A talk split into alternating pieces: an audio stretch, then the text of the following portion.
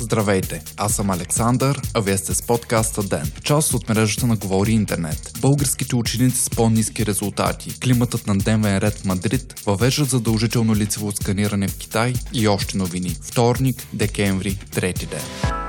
Българските ученици с по-низки резултати в международното оценяване, проведено от Организацията за економическо сътрудничество и развитие през 2018, съобщава Дневник. Става въпрос за така нареченото изследване ПИСА. То се провежда от 2000-та година на всеки 3 години и е едно от най-важните изследвания за развитието на образованието в света. В ПИСА 2018 са взели участие повече от 600 000 15-16 годишни от 79 държави. Те са изследва знания знанията на подрастващите по четене, математика и природни науки. На практика то оценява функционалната грамотност на учениците. Според данни на организацията, средните резултати от всички компоненти на всички участващи държави е около 480-490 точки. Българчетата участвали в теста са се представили най-слабо в Европейския съюз по природни науки, а цялостните им резултати са под средните за света и са по-слаби от тези през 2015. По спортивна грамотност българчета са събрали едва 420 точки, докато първенците от Китай постигат 555.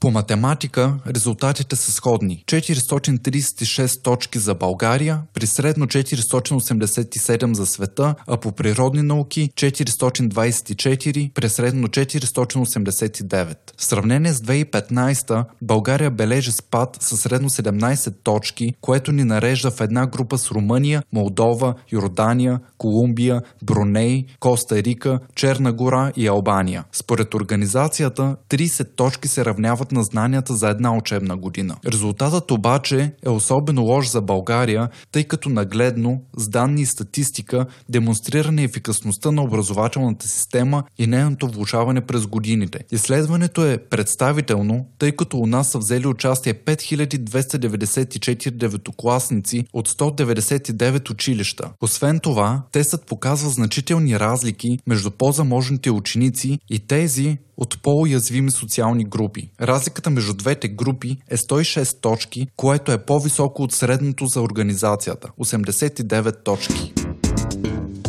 Повече от 50 световни лидери и представители на други 140 държави се събраха в Мадрид за тази годишната климатична конференция на ООН, съобщава Euronews. На събитието, което ще продължи до 13 декември, ще се търсят начини за ускорение на борбата с климатичните промени и по-бързото преминаване към въглеродно-неутрална економика. В речта си на откриващата церемония, главният секретар на ООН Антонио Гутерес сподели, че планетата е критично близо до точка, след която няма връщане връщане назад и призова държавите да бъдат по-амбициозни в намаляването на замърсяващите емисии. Новоизбраният председател на Европейската комисия Урсула фон дер Лайен оповести намеренията си до 2050 Европа да се превърне в първият климатично неутрален континент, а до 2030 Бока трябва да намали въглеродните си емисии с 50%. Представляващата САЩ Нанси Пелоси допълни, че всички имаме морална отговорност към бъдещите поколения, на които трябва да предадем една една по-добра планета. Във форума участва и българският премьер Бойко Борисов. Той призова за обединение срещу най-големите замърсители – САЩ и Китай, които също да се включат активно в борбата с климатичните промени. В речта си Борисов допълни, че България е намалила въглеродните си емисии от изкопаеми горива с 8,1% в сравнение с 2017 и по този начин е на второ място в Европейския съюз, като първа единствено Португалия. Премьерът настоя и преходът към въглеродно-неутрална економика да е справедлив за отделните страни и допълни, че държавата ни ще продължи да разчита на ядрената енергетика през следващите години. Целите, които трябва да се поставят е глобалното затопляне да се ограничи до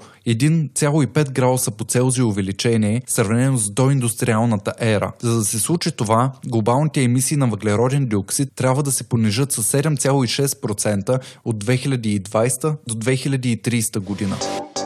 Международната организация Репортери без граници призова Бойко Борисов да предприеми конкретни мерки за подобряване на свободата на медиите, съобщава Медиапул. На среща с премиера, генералният секретар на организацията Кристоф Делуар и ръководителят на офиса за Европейския съюз и Балканите Полина Демевел са поискали от Борисов да изиграе историческа роля и да покаже реална воля за подобряване на медийната ситуация. Делуар акцентира върху нуждата от ново законодателство, което да подпомогне медийната независимост и плурализъм и допълни, че една от основните причини България да е на 111 място в класацията и на последно място в Европейския съюз е тормозът над медии чрез законови механизми. А ДМВЛ определи ситуацията в България като медийна гражданска война. Тя определи и правния и административен натиск върху медиите като ключов проблем, като засегна и липсата на прозрачност в медийната собственост и редакционната независимост. От премиерът е поискана пътна карта за решаване на проблемите, която да е отвъд направените обещания. Други теми, които бяха засегнати в разговора, са избирането на Иван Гешев и случаят журналиста от БНР Силвия Великова.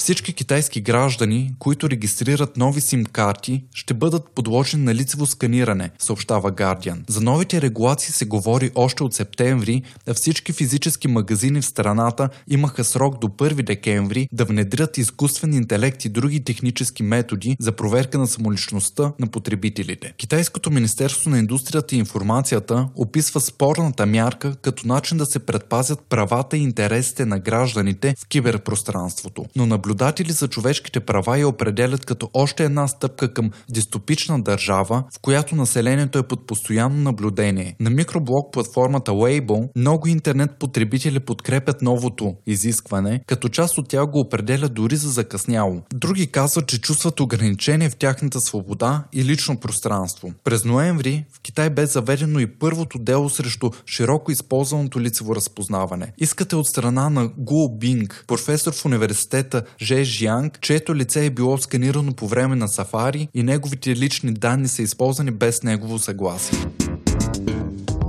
Учени от Колумбия Юниверсити и Океанографски институт Лудс Хол откриха море от сладка вода под повърхността на Атлантическия океан, съобщава онлайн изданието Кварц. През 1970 по време на проучване за нефт в близост до бреговете на Нью Джерси е открит изолиран сладководен джоб. Но въпреки непознатото явление, по-масштабно проучване не започва до тази година, когато учени прекарват 10 дни на кораб, оборудван с електромагнитни сензори. Изследвайки плътността в района, те установяват че обемът вода е два пъти по-голям от този на езерото Онтарио. Феноменът бива обяснен с след ледниковия период, когато нивото на океаните се покачва и голяма част от замръзналите реки, ледници, остават под морската повърхност. Въпреки, че във водата се открива слаба концентрация на сол, то нейното съдържание е пренебрежимо малко, а откритието може да се окаже ценен източник на питейна вода в бъдеще.